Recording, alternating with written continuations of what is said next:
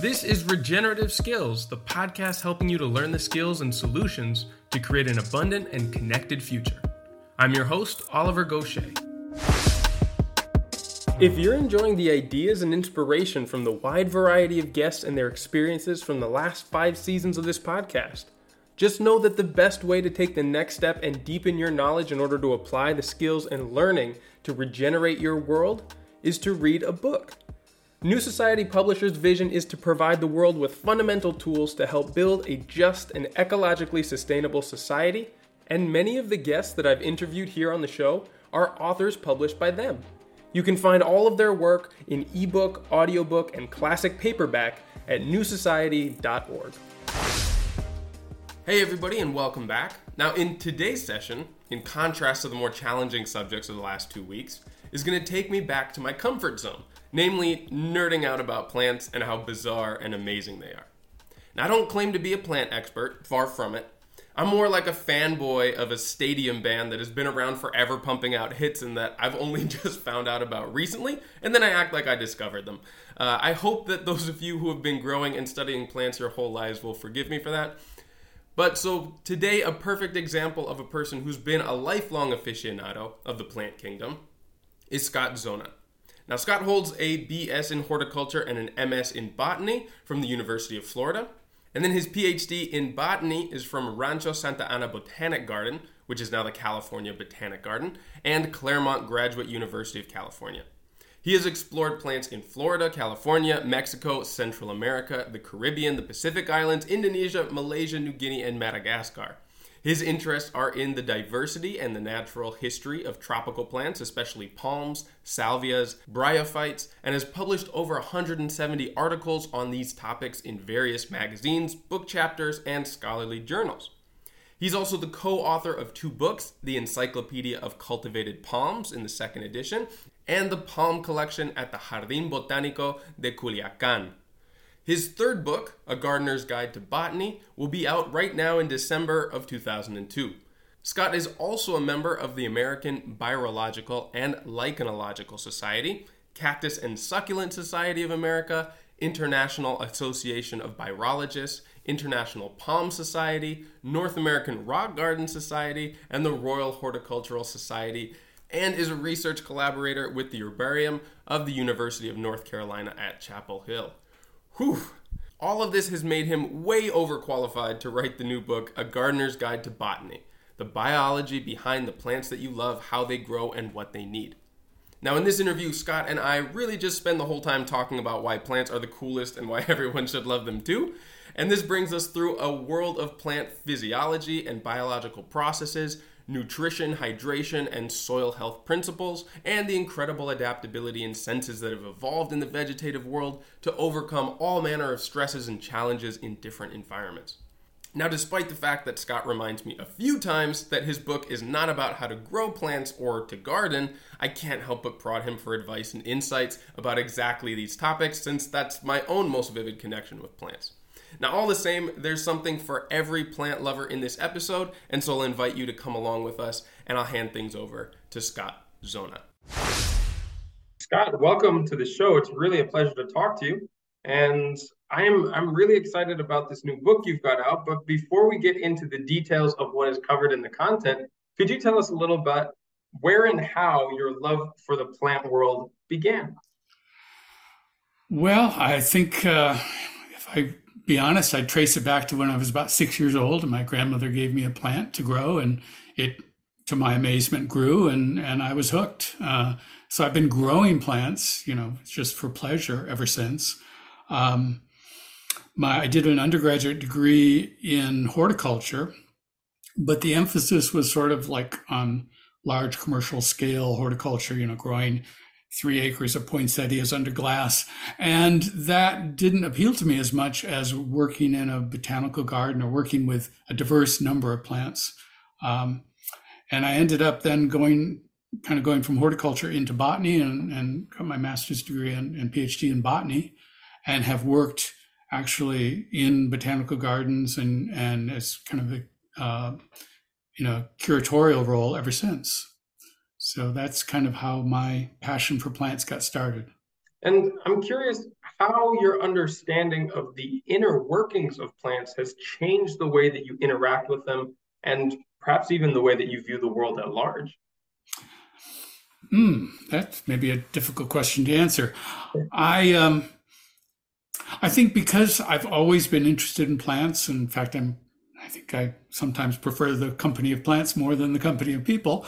Um, I think I, have I've just always had that in me, that interest in plants, and and and sometimes I forget that for many people, plants are just sort of this backdrop that you know all the interesting things happen in front of plants, but but you know the, the plants are just sort of this green backdrop, and um, so part of the reason of this wanting to do this book was to to kind of help people see that there's more to this green tapestry that surrounds us, uh, and and that it's this really rich and interesting world. Um, so that's kind of was was my motivation, uh, and, and, that's come from you know I, I've had students in classes that tell me that you know boy before I took this class you know it was just this green wall there out there, and now I look at and I start to see things in focus and and I see plants for individual plants and that they're all different. Um, so so that and that so that's sort of my motivation.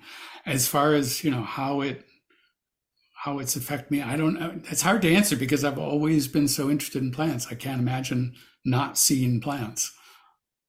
Yeah, I, I hear you. My own love of plants started only just a handful of years ago. I didn't grow up with it nearly as much but it has really changed the way that I see the ecosystems that I interact with.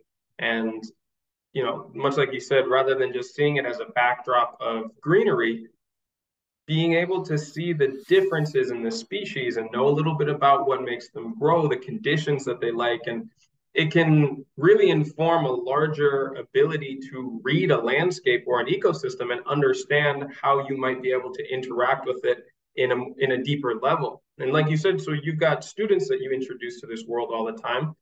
What would you say are some of the fundamental processes and functions that you believe that we should all be aware of? Well, I, I think I've I've kind of organized the book around five processes or functions that are common to all life forms.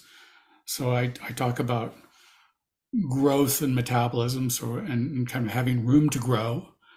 Uh, I talk about acquiring nutrition. So, in course, in the case of plants, that includes photosynthesis as well as gas exchange and uptake of nutrients and water. Uh, I talk about uh, defense against predators, uh, whether you're an animal or a plant or a microbe, there's always something out there that wants to eat you.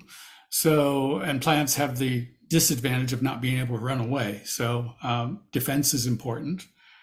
And then, of course, all organisms have to reproduce, uh, whether that's sexual reproduction or asexual, um, depends.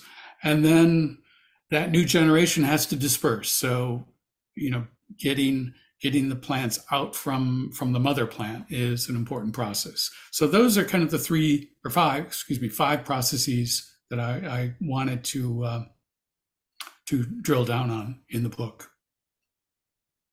And within within each of these processes, which are the ones that you see people most connect with and, and get excited about when they're introduced for the first time?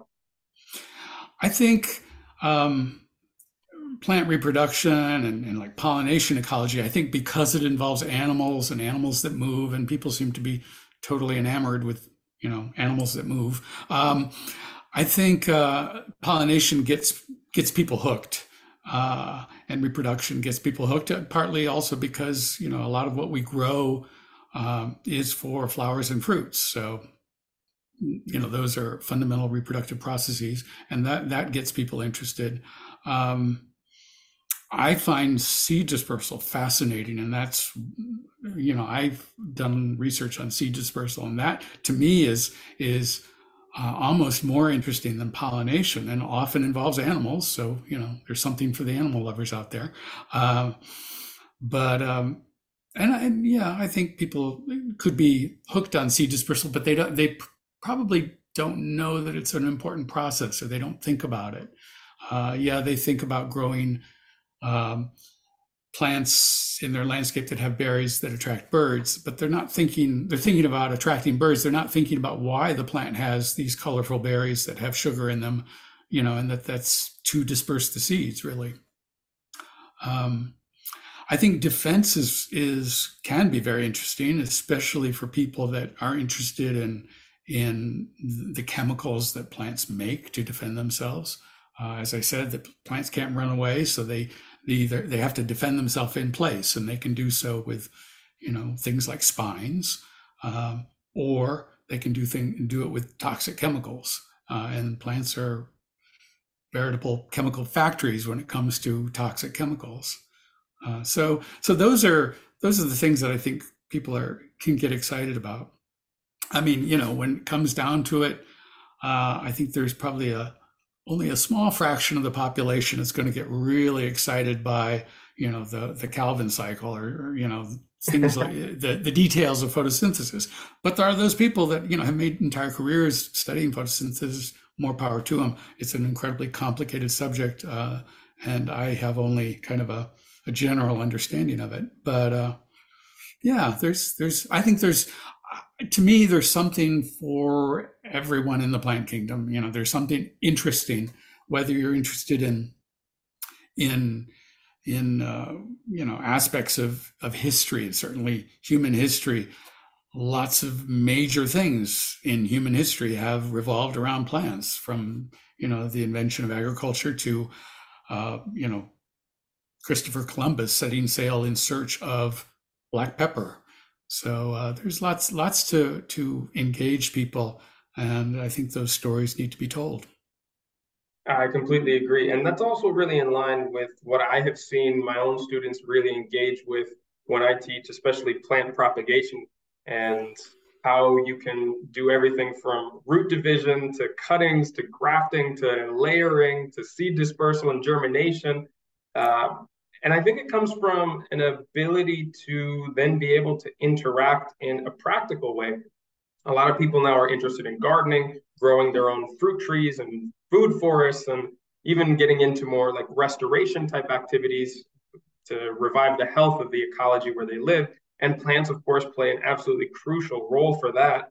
And it also seems like I picked up on a little bit of frustration from you at the beginning there, where you're like, well, yeah, you know, they often connect with the part that has to do with animals that move and an inherent fascination with that. And yet, so many of the, the senses and the abilities that we attribute almost solely to the animal kingdom are also present in vegetative life as well. They just don't quite look the same, or they're enacted in a biological method that we don't relate to or we can't anthropomorphize.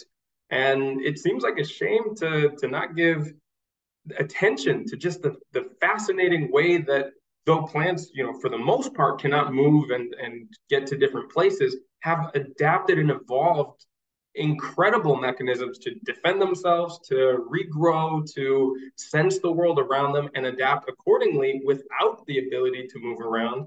And yeah, maybe you could talk a little bit about some of the ones that that we should be more aware of. Yeah, you hit upon a lot of a lot of good points there, uh, and I didn't mean to dismiss people that are interested in in pollination and pollination ecology. It's a fascinating subject. I'm interested in it too. Uh, and if it's the butterflies that get you into gardening and plants, then great. You know, if that's your entree into the botanical world, wonderful. I, I, I, didn't mean to sound like I was being dismissive. No, no, I don't think we're gonna. Um, I don't think we're gonna alienate anyone in the audience. Yeah, good, good. No, fascinated yeah, on both sides. Um, because yeah, I mean, I love it too. So, um, um, and and you know, you you you mentioned that you know people are really into gardening this these days, and and yeah, I think you know a lot of people became interested in gardening during the whole COVID lockdown phase, and people were at home and they, uh, you know, had either the time on their hands or the desire to make their their their surroundings more beautiful or more interesting or produce food, as you say. So yeah, a lot of people came into gardening, whether it's you know, growing a plant on the windowsill or, or, you know, growing outside in, in a more traditional garden. Um, a lot of people became interested in that. And, and there are a lot of people that are new to it. Uh, and, and, you know, part of the reason, um, that this book got going was because I was doing a lot of posts on social media and, and uh, about plants and just kind of plant factoids, that sort of thing. And people were were responding very positively to it. And uh, and I kind of realized that there's there's is a lot of interest out there, especially uh, after the, the, the the lockdown and people were growing house plants and and gardening. Um, what are some of the, you you mentioned what, what your question was what are some of the stories or some of the plants that that I should I want to talk about or um, yeah, these processes and these functions, the senses that we have almost an analogous relationship to, but that look different in the vegetable. Yeah, yeah.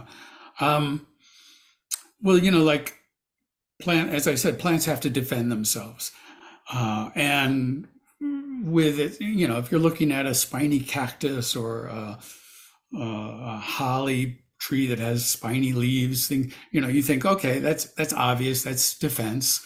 Um, but what about defense against microbes? Because microbes obviously are not going to be stopped by any number of spines. Uh, so do plants have a way of responding to microbe attacks. And and because you know obviously just we have our immune system that you know if it's functioning as it should um, takes care of the microbes that you know thousands of, of microbes that were coming in contact all the time uh, our immune system deals with that. Likewise plants have a way of dealing with it. They don't have an immune system like we know. They don't have white blood cells that go in and attack invaders that sort of thing. Uh, but they do have chemical signals so that when an invasion uh, microbe invasion is detected in one part of the plant, say one leaf, uh, that information is signaled to the rest of the leaf, or the rest of the plant rather, and the plant can upregulate its defensive compounds, the, the antimicrobial compounds that it makes in its tissues. Uh, it can also signal to other plants around it to say, hey, there's, you know, there's, there's this something's attacking, uh, get ready, it's around. Like, for example, if there's an aphid attack, uh, you know, you never have just one aphid. One aphid quickly turns into thousands of aphids. And uh, plants seem to be able to warn their neighbors about aphid attacks and, and things like that uh, through through chemicals, through chemicals in the air. Uh, so I think, you know, this is stuff that maybe, you know, 20, 30 years ago would have been science fiction. Uh, but because of advances in, you know, molecular uh, genetics and, and advances in detection technology, uh, we're beginning to unravel these processes that have been going on, obviously, for millions of years, but uh, we just have not seen them until fairly recently. Yeah, it's fascinating because as long as humans have been studying plants, there seem to be some fascinating breakthroughs in biological and uh, well chemical communication methods within not only the the air and the chemicals transported by things like pheromones, but also the chemical signals that can be read underground and transported mm. through roots and fungal networks. I know that there's a lot yeah. of excitement about the idea of basically the the fungal internet underneath. Yes. The, can you talk a little wood, bit about how that works? The Wood Wide Web, as the yeah. press likes to call it. Uh, yeah, I mean it's it's it's amazing, and this is. Um, uh, you know, in, doing research for the book, I was reading a lot of these scientific papers about about uh, the latest discoveries in mycorrhizae and these networks, and it is astonishing. It really is. Um, the the level of interconnectedness is something that I don't think we recognized 20, 30 years ago. Uh, the and, and, then, as you say, the communication going on that that um, there is evidence now. They have experimental evidence uh, that shows that that these chemicals uh, or these these uh, communication can can be transmitted through mycorrhizae to other plants that are connected into the mycorrhizal network. These were some experiments done with, oh gosh, no, I can't remember. I think they were with conifers and they were with mycorrhizae network and they were growing these conifers in adjacent uh, containers and the containers had between them uh, or the, the soil volumes had between them separated a, a, a membrane which was uh, uh, prevented the roots from growing through the membrane, but the fungal hyphae were allowed to grow through the membrane. It was it was a way of it was a very fine membrane, and of course, fungal hyphae are many many many times uh, thinner than than roots. Uh, and they and this experimental work showed that there was communication when when one one plant was under attack or it was uh, damaged. I, I, can't remember exactly the experiment, but it was it, one one plant was had injury and it was transmitting through presumably the mycorrhizae. And these and incidentally, these there was no uh, uh, air contact between these two plants either, so it wasn't a, a, a chemical transmitted through the air.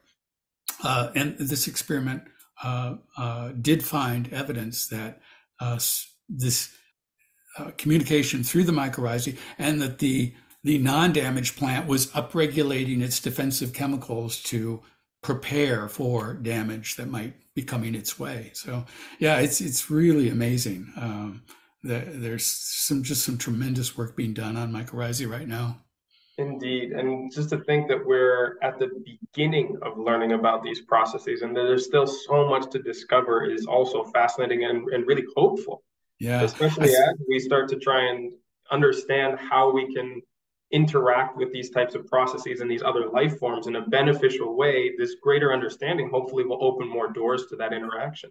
Yeah, I think one of the th- one of the things that came out of all my reading and preparing for this book was that um, there is so much beneficial life in the soil, microbial, fungal, whatever, um, and that can be damaged by uh, obviously chemical pesticides or even just chemical fertilizers, you know, uh, the, the concentrated pure form chemicals that we might apply as fertilizer can be damaging to this delicate community that lives underground and that basically instead of feeding the plants we should be feeding the soil. We should be enriching the soil with you know organic matter and things that that can feed these microorganisms and encouraging all this these underground organisms because really only a small fraction are are uh,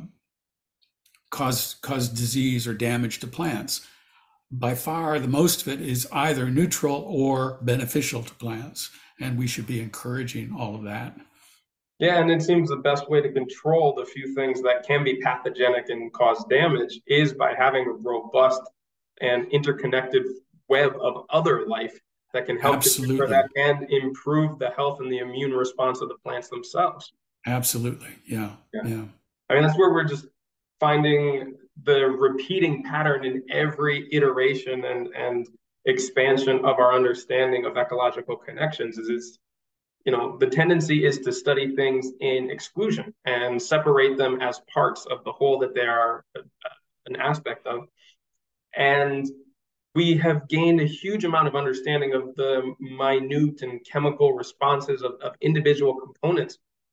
But the more I've done research about the overall health and interactions within complex ecosystems, the patterns are the same. They just need to have strong, resilient connections and interrelationships with a large diversity of life forms that can fill niches within a whole uh, living structure. And that's yeah. really the key towards building resilience uh, at, at almost every level. You've you've hit upon it exactly that that that you know uh, biodiversity at every level uh, is important because the more biodiverse an ecosystem is, the more resilient it is to uh, minor perturbations, you know, diseases that might come in or something like that, and major perturbations like, you know, we're, we're thinking about climate change now. Um, but the more diverse the ecosystem is, the more likely it is to be resilient in the face of these major changes. For um, sure. you know, the, uh, back when I went to college, which was you know like hundred years ago, um, soil fertility was understood as you know parts per million of this element or that element. You know, parts per million potassium or parts per million of nitrogen, whatever. And I think there's been a major shift, even even at the research level in universities. I I hope that university soil science classes are, are taught differently today than they were back then. But um, the, the, the realization that you can't just reduce it down to the parts per million of the different elements in the soil. That you know the the soil fertility is greater than just the sum of those parts uh, because of the the organic life that's in soil. Yeah, yeah, and to say nothing of the life that is required to make those nutrients in whatever concentration available to the plants as well. Mm-hmm. Exactly. Yeah. It's not just an inert substrate in which you can grow things. It's right, dependent right. on all those connections with the diverse life forms. Yeah. And maybe that's a, a good segue into the other question I was wanting to explore, which is what do you believe are some of the most misunderstood processes and functions that are holding back our understanding and our interactions with the vegetative world? And you know, maybe it's not just things that are misunderstood, but also things that perhaps have been updated more recently that give us a more complete picture of how we might participate and interact with plants. Well, I think you know what we've been talking about the the appreciation now for for the underground diversity, the micro, you know, the the, the plant microbiome. Uh, you you hear about microbiome. You know, the human microbiome has been in the news in the past few years, um, and I think we're just beginning to get a handle on plant microbiome, both the microbes and uh, organisms living on the surfaces of plants, which are important because they're they're they're kind of maybe the first defense for an invading uh, disease, uh, but also uh, the microbiome that lives within plants. So between in between the cells, and, and, and you know, just as we have a microbiome in our gut and, and in our uh, in our bodies, uh, plants have a microbiome as well, and that's only beginning to be understood. It's really uh, it's that's going to be probably years in, in unraveling all of that the you know the ability to sequence DNA uh, has just been you know astonishing in revealing that there's all this foreign DNA in a plant sample that it's you know it's not actually the plant. It's it's part of these these uh, commensal organisms that are living inside or on plants. And uh, we're just just beginning to be able to a to even discover it with with DNA sequencing and then b realizing that these these these creature these organisms are all functioning and they're they're doing something maybe beneficial for the plant. Mm. So that's that's probably the I think that's maybe the the hottest area of, of research, and I think that's going to really change in the in the coming years our our understanding.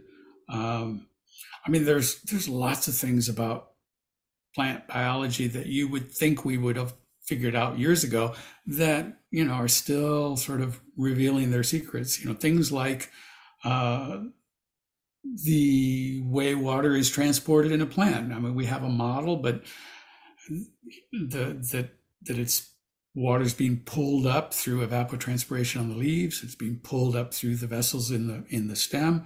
Um, but the details of that are still kind of hazy and and and not well worked out.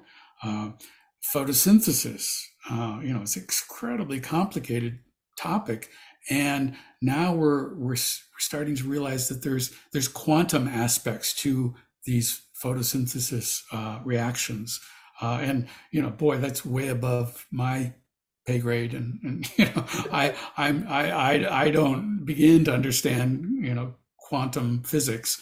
Um, but it just shows that there's there's a lot we're learning, and uh, it's it's that's to me that's part of the joy of botany is that there's always something to learn, and that we are learning more. The more we look, the more we learn. The more questions we ask and try to answer, the more questions open up in front of us. So, uh, and that to me is endlessly satisfying. I think that's such a good perspective too, because there is a perception that at this point we've gotten the basics of most fields of science kind of sorted out, right? Uh, that we know the building blocks, at least among the general yeah, public. Right? In general, yeah, yeah. And yet there are some very simple processes that we don't have a grasp on yet. And we can't say, okay, that we understand this fully. There's still room for understanding and for exploration, even at some of these fundamental levels that we've built a lot of studies on top of.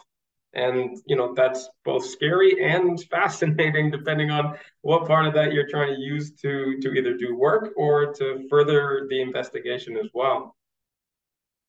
Yeah, I think you know some people want want certainty. They want they want guarantees. They want absolutes, and they want to know, you know, this is the way it is with plants. And but you know, finding that kind of certainty, those kind of absolutes, is almost impossible in biology. I mean, you know, there's there's there's always exceptions. There's always things we don't quite understand. Um, and I find that uncertainty thrilling. I, I that's to yeah. me it's exciting. That's where where things are happening. Um, if I felt I knew everything, that'd be kind of boring, you know. for sure, for sure. Now, when it comes to what we are able to do to improve plant nutrition, uh, going into kind of more practical things that people can learn from to interact with, let's say the plants in their garden or even in a, in a park or wherever they might come into contact with them otherwise. How particular is nutrition for various types of plants? Is it necessary to micromanage each individual variety? Or uh, are there overarching principles that we can use to guide plant health and soil fertility management? Uh, yeah, well, you know, I, as I stressed early on in in the early chapter of this book this book is not about book about how to grow plants and i am not an expert in how to grow all plants i i, I you know i have my garden i grow some plants and i'm reasonably successful in those with those plants in the in my particular uh, you know growing zone here in the carolinas. But uh, i i would hesitate to try to make recommendations that would be all encompassing for all people and you know your listeners wherever they might be. Um, i think again I, I, think i've already said you know feeding the soil and keeping the soil healthy uh, will go a long way to keeping plants healthy i mean i think if you've if you have healthy soil uh, that's uh, reasonably fertile i don't think you need to micromanage every little plant and worry about you know applying a little bit more potassium here and a little bit more, you know, chelated iron there. I, I think uh, I think a good healthy soil, the plants the plants can take care of themselves. Um, but you know, I'm sure there are exceptions to that. Just there are exceptions to everything in biology. But uh, uh, yeah, I, I I think micromanaging fertility is is that's that's that's probably you could spend a lifetime trying to do that and still not succeed. Yeah, and at a certain point, you get to the law of diminishing returns, right? Where you're exactly playing yeah, at the yeah. atomic and the chemical level of each plant, and you know, you're not you're not going to get any any return on doing things at that small of a level. Um, but okay, so in the observation of the plants that you might be interacting with, what are some signs that you can look for that you may need to intervene or give them better conditions in order to to improve their health well if we're talking about fertility about plant nutrition then um, there is a difference which i mentioned in the book between a nutrient deficiency and an insufficiency yeah. deficiency will generally result in some obvious diminished growth with with you know for example you know a classic sign of of an iron deficiency is chlorosis uh, in which is yellowing of the leaves with often with green veins but yellow between the veins and that's sort of a general sign that a lot of plants exhibit that that symptom um, and that's a sign of a true deficiency an insufficiently insufficiency in nutrients might mean the growth will be maybe a little slower, maybe not quite as luxuriant, but it will be perfectly healthy. Uh, and often in our gardens, we have insufficiencies rather than deficiencies. And insufficiencies can be easily remedied if you feel that it's a problem. Now, like I say, the plants are growing fine, they look healthy. They may not be as growing as fast or luxuriantly as they could, but for some people, you don't you don't want things to grow too fast. If you've got a hedge, you don't want to be trimming it every year, so uh, or every every other month. So you don't want it to grow too fast. Um, so by by simply managing, uh, you know, applying maybe some some well rotted com- compost or cow manure or something might take care of those insufficiencies just fine. Um, I think I've gotten I've wandered off from where your original question was, but uh, oh well, and then and if we're talking about say light uh, as as the condition, uh, generally plants re- respond pretty quickly if they're getting too much light. Uh, we get what's called photo bleaching in the leaves, or even uh, uh, overheating of the leaves. Like if you were to take a, a, a house plant like a philodendron and stick it out in full sun, uh, the centers of the leaf will will will basically burn. They they they, they will turn. They, it will kill the tissue there in the centers of the leaves. Um, and and that's so that's a pretty obvious and, and dramatic symptom of too much light. When plants don't get enough light, uh, they can either they can respond in a couple of ways. They can gr- just grow very slowly, um, and that's maybe a insufficiency of light versus a deficiency of light. They might uh, they they tend to stretch toward the light. We call that process etiolation, and uh, you may have seen plants that are growing in in a kind of a too dark room, they'll they'll kind of grow toward a window, and and the the stem becomes elongate between instead of being nice bushy plant, they'll have these elongate stems with just a few leaves uh, yeah, here and there. Lanky. Yeah. Yeah, they get lanky exactly, and that's and and that's called etiolation, and that's because they're not getting enough light, um, and so, um, and obviously the remedy for that is more light. Uh, so those are those are some of the you know, you, I think I think uh, you know an experienced gardener is always looking at his or her plants and and and you know making those evaluations on a on a day to day basis, and um, and that's probably you know the best the best way to to prevent problems is to just keep an eye on your plants, you know, and if with the minute you start to see these problems, remedy them, and and that'll keep your plants healthy. One one of the ways that is continually being explored, especially in the regenerative agriculture space, that I find fascinating. And I really don't know exactly how this works physiologically, is the idea of foliar feeding. And we were just talking about all the necessary aspects of, of feeding soil so that they can gain their nutrition from the, the substrate that they're growing in. But plants can actually also take up nutrients from their leaves themselves. Can you talk about how that works?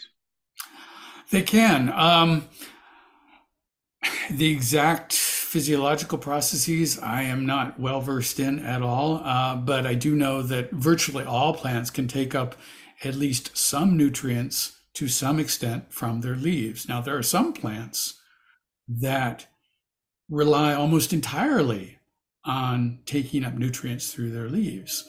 Um, and I mentioned these in the book. These are litter trapping plants. These are plants uh, that uh, have they often have kind of a funnel shaped growth habit a rosette of leaves that forms a funnel. And they trap falling leaves in that funnel and, and make a little compost pile in the center of that plant. And as that compost uh, decays and releases nutrients uh, those nutrients are taken up by the leaves of the plant. Some are also leached down into the root zone of the plant so they can be taken up there as well.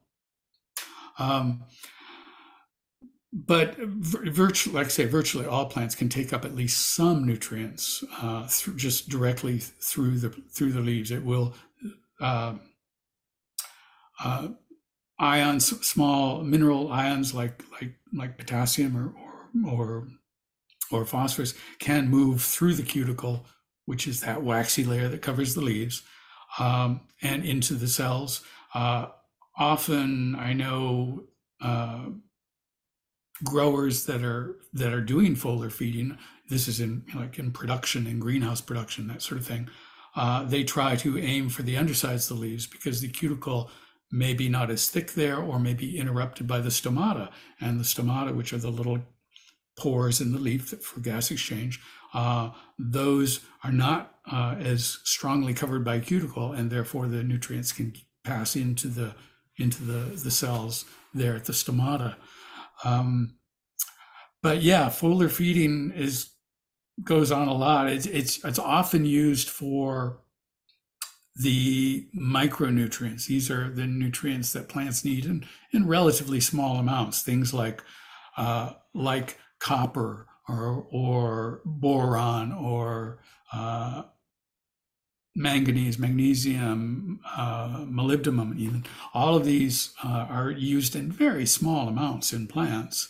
Uh, and uh, because they, some of them are not readily available at regular pHs that we might be growing in our soil, the regular acidity of the soil, uh, by applying it to the foliage uh, in a form that the plants can take up, the these nutrients don't get bound up by the soil particles in, because of the pH of the soil. So you kind of bypass the whole soil and apply it directly to the plant. Um, and that's that's maybe an, an expensive way of of applying those nutrients, uh, but it's also a, a, very direct way of doing it. Hmm. And when it comes to water too, there are so many different thoughts and practices. You were just saying that you know even in science, the the way that plants move water in in their internal mechanisms is not perfectly understood. What do you want to give as as an understanding or, or, or a, a look into how plants regulate their own moisture levels? How you can perhaps even train them to search for water deeper and not rely so much on on surface watering. Yeah, I think um, you know, you'll you'll see in in gardening books uh, the recommendation that a good deep watering once in a while, if you're talking about irrigating uh, your garden, is better than a daily brief watering where you're you're watering just the upper few centimeters of soil. Uh, and and that may I think that's what you're getting at when you say training plants, uh, because yeah, if you're putting most of the, the soil, if most of the soil moisture is in that upper few centimeters, that's where the roots are going to go because that's where the water is. Uh, and then if you cut off that irrigation and that those few centimeters dry out, that's going to really stress the plant. Whereas if the plant has deeper roots and is putting a lot of its effort taking up water at deeper levels, that doesn't dry out as fast, obviously, um, because it's down insulated from the evaporation that's occurring at the upper surface of the soil. Uh, and that's probably uh, plants can can withstand drought a little better if their roots are deeper than if, than they would if their roots were on the surface of the soil. Um, and plants also take up water through their leaves, just like we were mentioning, they take up nutrients. Uh, and uh, that's, I think, something that we're again, it's kind of a new thing. We're beginning to appreciate that that all plants can take up water through their leaves. Now, it may not be a huge percentage of their overall water budget. Uh, for some plants, it's it's virtually all their water budget, like the air plants, the tillandsias that people grow as houseplants. Those are they take up virtually all their water through their leaves. But even a plant rooted in the soil, a tree or a shrub, um, that can take up water through its leaves as well. And I think that's often why gardens look so refreshed after a rain shower. It's not just the rain has gone down into the soil and the roots are taking it up and it's perking up the plants. I think uh, the leaves are directly absorbing water and perking up and looking fresh and and and very much uh, um, you know full of life uh, that way. Yeah, and I know of growers too, especially who have delicate cultivars like lettuces, for example, in the heat of the summer, they'll do some misting or some sprinkler uh, irrigation in the middle of the day, which you know conventional wisdom says no, you don't do that. The water gets too hot; it can actually damage the plants. But just to perk them up a little bit and give them that little bit that they need to get through a long hot day can make a real difference. Yeah, yeah. And I've also got a friend who is in the Canary Islands and is experimenting a lot with wicking beds and actually mm-hmm. delivering moisture from the base of the plant. And so they yeah. just train all of their roots to get their moisture down from from there. And he can actually regulate that with a simple float valve, and so that they right. always have just enough, but that their roots are never actually sitting in the water itself. Right. Right. Yeah. There are lots of uh, um, greenhouse uh, uh, techniques that involve, you know, flooding a, uh, a, a basically these benches that are like trays. They have a raised lip, uh, flooding it and then taking the water away, so that, as you say, plants are not sitting in water because most plants don't want to sit in water, uh, but the plants are getting the the moisture they need. Um, that's taken up through through the the base of the of the pot. Um, there are others that that have uh, a mat, a cap, um, what's called a capillary mat, that is like a almost like a thick felt and that mm-hmm. absorbs that will wick water from a from a, a reservoir somewhere in the greenhouse and wick water through that and then to the base of the plant and and through up through the, the soil that way so uh, yeah there are various techniques for doing that in greenhouses and so all the stuff that we've talked about so far is really simple and it's very accessible to just about anyone. But have you found areas of biology and plant care that are really necessary to develop a sort of deep and academic understanding of in order to be able to work with plants and you know interact in the natural world? No, I, I mean I don't think I, I you know you can you can grow a philodendron on your windowsill and, and maybe take cuttings from it and root them and have more plants. You could do that without any understanding of, you know, what's what photosynthesis is all about or or what uh, how roots are initiated. Um, so you don't need that understanding to to enjoy that hobby level of growing plants on a windowsill. However, if you're in if you're interested in plants and if you're curious about plants, um, then you know the whole idea behind my book is to give you that deeper knowledge of what plants are doing um, how they do what they do which is you know even you know i've been studying plants for for ages and and still it fascinates me and amazes me that plants do what they do. Um, so so you know you don't need an academic degree to to do this but uh, if you're curious about plants and want to know more about them uh, you, I think it deepens your appreciation of, of your hobby of growing plants. So uh, yeah, I, I, I, I, think anyone who's interested in growing plants um, could could you know would want to learn more about plants. Oh, really benefit from understanding the physiology and the botany that, that is described in your book. Now, you know, we talk about plants as if they were some sort of mass uh, that are fairly similar. But my God, there is so much variety within this kingdom, if not more than than in the animal kingdom. And yet, you know, because there are quite a lot of constants, like um, you know, being rooted in the ground and photosynthesizing for the most part, there even though there is you know huge variety of, of colors even more so than in animals when it comes to flowers and certain parts of the plant, we still kind of see them, like you said, in this background as a green mass. But there are so many vegetative life forms that kind of prove the rule by being these wild outliers in their behavior and, and in some of their aspects. What are some of the ones that I think more that you think more people should know about oh, because oh, of some gosh. of the extreme behaviors or characteristics that they possess? Yeah, I, I, mean, oh gosh, there's so many. We could talk for hours just about this topic. Um, I love seeing how plants have adapted to really dry areas, so deserts. I, I went to school out in Southern California and, and fell in love with the Sonora Desert. Um, the, the seeing how plants can adapt to to drought, to storing water, storing water underground, burying themselves. I, I have a picture of contractile roots which pull the basically pull the plant or maybe the bulb deeper underground uh, and keeping that bulb down where where there's obviously more moisture and protection from the heat and the in the drought on the surface of the soil.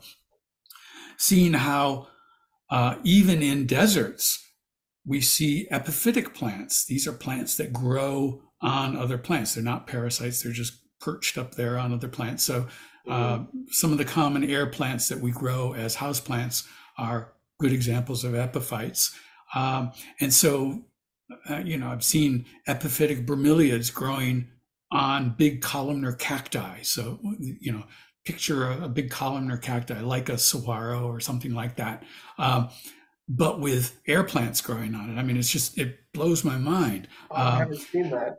Seeing, uh, I remember being in the Tehuacan Desert in, in, in uh, southern Mexico and seeing the rosettes of the Selaginella that's sold as kind of a novelty plant, as a resurrection plant. It sort of curls up and looks like a uh, uh, looks like kind of a, like a sea anemone all curled up, and then you put it in the water and it opens up and it looks has this ferny foliage. Mm. And seeing those growing in the wild, they're just on the ground in the desert. You know, it's just just and Selaginella, which we normally think of as a plant as a very delicate plant, the plant that grows in ever moist areas in the shade and, you know, kind of like a fern. It's a fern relative.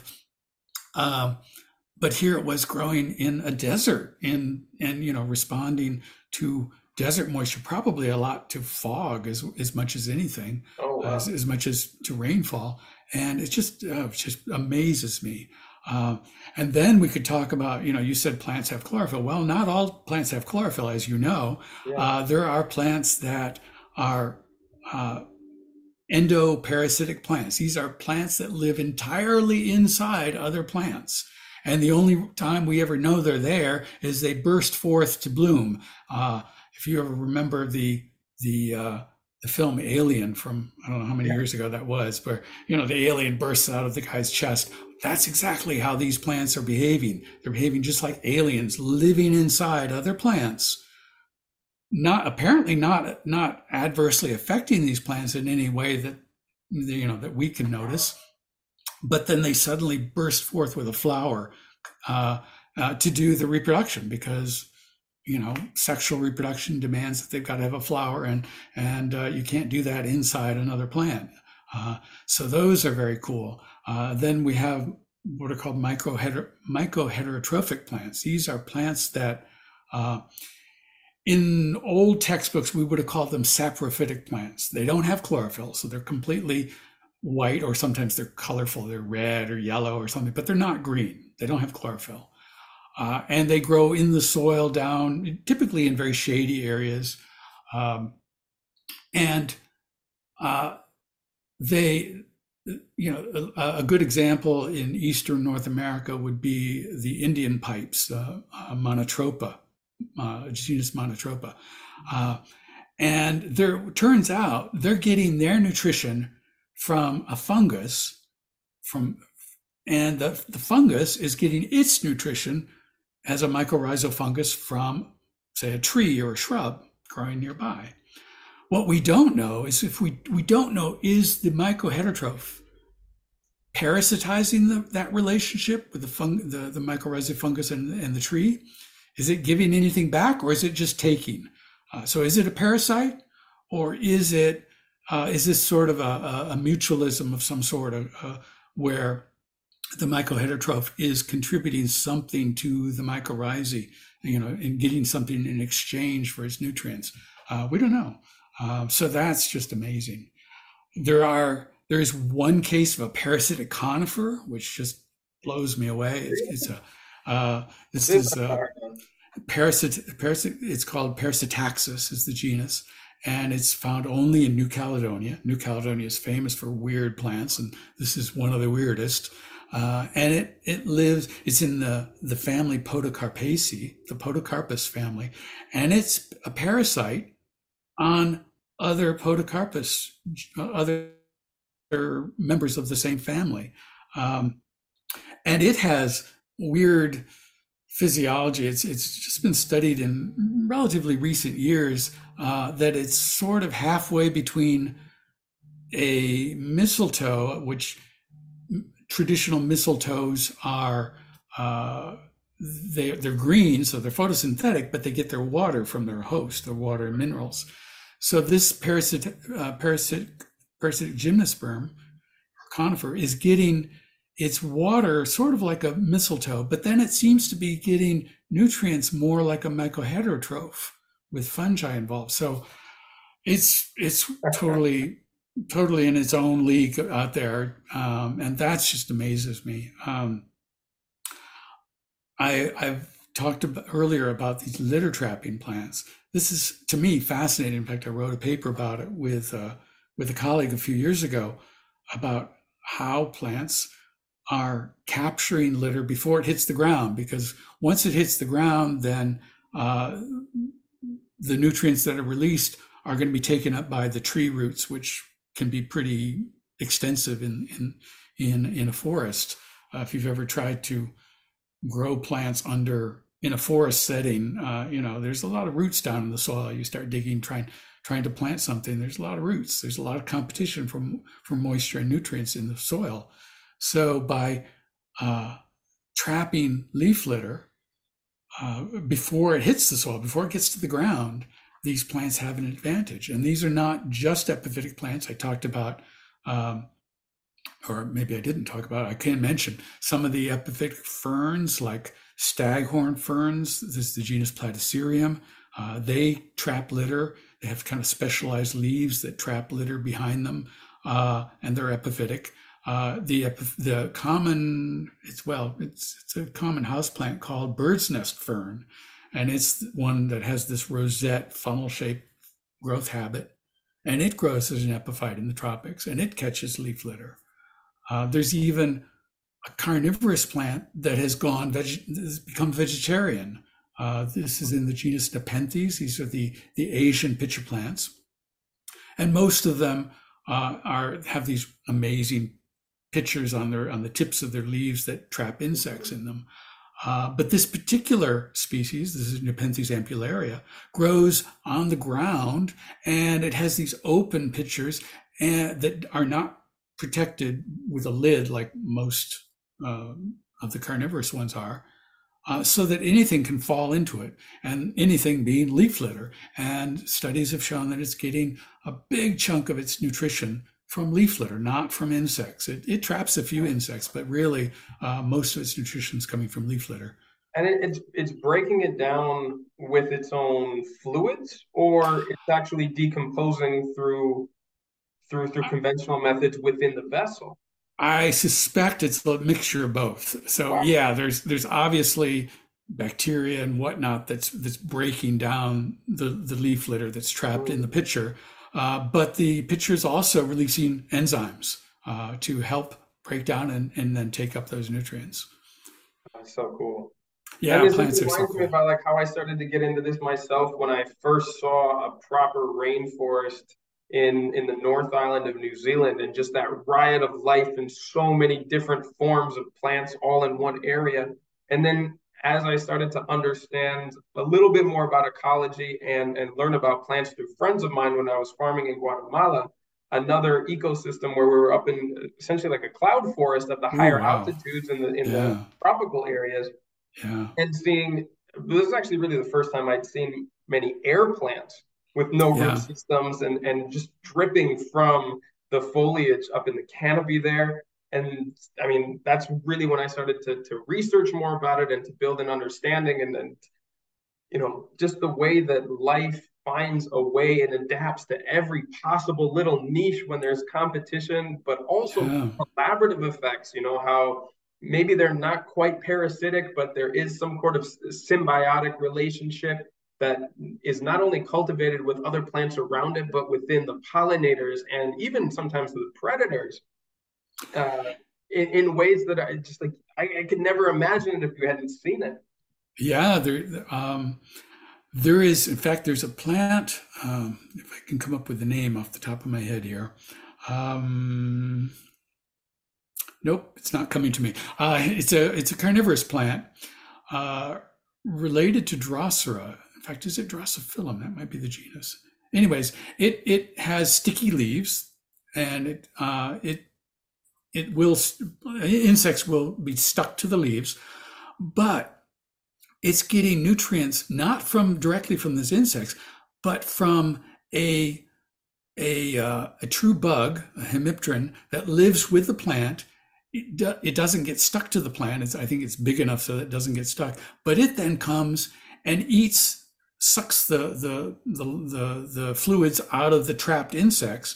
And then it's living on the plant, it's pooping, and the plant is absorbing the nutrients from the poop of the predator. Oh it's, it's uh, getting feeding on the insects stuck on the plant. So it's a, it's it's it's crazy. It's just so wild. Um, so wild. Yeah, there's there's so much going on, and and you know there's so much to learn and so much to. It really haven't we haven't even observed a lot of this stuff. You know, you talk about going to rainforest. Well, you know, it's really hard to observe, especially over a period of time. You know, long periods of time, what's going on. You know, anything over like 10 feet above the ground. And rainforest trees can be up there many, many, many meters above ground. Uh, and there have been some some places where uh, ecologists have built uh, observ- observation decks up there in the rainforest. There was even a French team of ecologists that that that uh, built an inflatable raft that would sit on top of the canopy in the rainforest. Oh, I saw that. Yeah, yeah. So just so they could sit and observe things and they were finding things that you know that that had never been seen before because there's all this stuff going on but it's you know 30 meters up there and and you know it's hard for us to observe. We're not very good at climbing trees without some help. Um, so yeah there's lots to observe lots to learn uh, and just even kind of what might be written off by some people as just just natural history observations. Those are so important because those natural history observations are what lead us then to uh, formulating hypotheses which lead to uh, greater theories of what's going on ecological theories. So so it all starts with to me it starts with natural history observation. So we we need it. And uh, it's hard to do in some places like tropical rainforest. Yeah yeah. And all of this kind of brings back to me the importance of treading lightly on the places where we live because there are so many things that we don't know yet, so many things that we're not even aware that our impacts are affecting. And goodness knows how these things can exacerbate over long periods yeah. of time. And yeah, I mean, people are getting a sense of the necessity to be aware of all of these other life forms that we often completely ignore or take for granted and and tread lightly. Yeah, I you know the, the the whole issue of conservation is so important, and yeah, it's easy. You know, it's easy to have uh, you know a giant panda or something is is you know a, a very charismatic species, and people are rightfully want to conserve that. But there's so many species that are endangered by, uh, sadly, by our own activities that may not be as charismatic as a as a as a giant panda but have a place in the ecosystem and if i can say it deserve to be there just you know as much as the giant panda does. So uh, and and we're losing things even before we know that they exist you know. We're losing yeah. things that have not even been taxonomically named. Um, so that's and that's that's just horrifying to me and, and it makes me very very sad. Indeed indeed. Well, look, let's turn that around. Let's put a nice spin on this before we wrap up. Scott, can you tell our listeners who hopefully are fascinated as I am about the world that can open up when you go into exploring vegetative life, where they should perhaps look for an entrance point and also how they can get the, uh, your book as, as one of those tools for going deeper? Well, I think the entrance entrance point is any kind of gardening you want to do, whether it's whether you're growing, you know, 30 acres of, of soybeans or you're you growing a cactus on your windowsill. Uh, any kind of growing, any kind of interaction with plants is the entrance point. Is is that's your entree into the world of plants. Uh, and um, if you're curious about it, if if you want to know more about plants, uh, my book is due out December 6th. Uh, there was a delay for a while, but I, apparently that delay has been sorted out. So uh, all the booksellers now online, and, and both uh, brick and mortar booksellers are saying December 6th is the date that it'll be available. It's called A Gardener's Guide to Botany. And it's not a book about how to grow plants, as I've stressed. It's a book about botany. It's a book yeah. about, that I hope is accessible whether or not you you know had biology recently in school or maybe never had a biology class. I think this was i, I tried to make this book accessible. Um, i tried really hard to make it attractive so i've got lots of pictures. Uh, a, a, a, a, uh, local artist preston montague did the did some diagrams some uh, illustrations for me um, that are really beautiful uh, as well as informative. So uh, I hope uh, people will read it and uh, it will um, give them more understanding of plants and maybe even want them to dig deeper because obviously I can't cover everything in one book, but uh, it's it's a, a, way of igniting curiosity. I hope that will encourage people to learn more about plants, to grow more plants, to take care of the plants that are out there. Right? Um, you know, I, I want I, I, I I'm writing this with gardeners in mind with people that, that have a garden or growing plants on a windowsill or in a garden. But I'm hoping that their interest in plants will expand out to the natural world as well, not just the cultivated world of plants, mm-hmm. uh, and and uh, that they'll pay attention to plants in nature just as they do pay attention to the plants in their garden. I love that. What a great message. And just in time for Christmas gift for that plant nerd in your life, right? Absolutely. Yeah. Yeah. Uh, I, I, I, I joke with my family. Everybody's getting this for their Christmas present. My Christmas shopping is done. well done. Well done. Well, Scott, it was an absolute pleasure speaking with you today. I learned a lot of new stuff, and it's just such a joy to connect with others who, who love the plant world as much as I do and, and always have new things to share and to exchange. Uh, let's look forward to maybe doing a follow up sometime. And uh, great job on this book.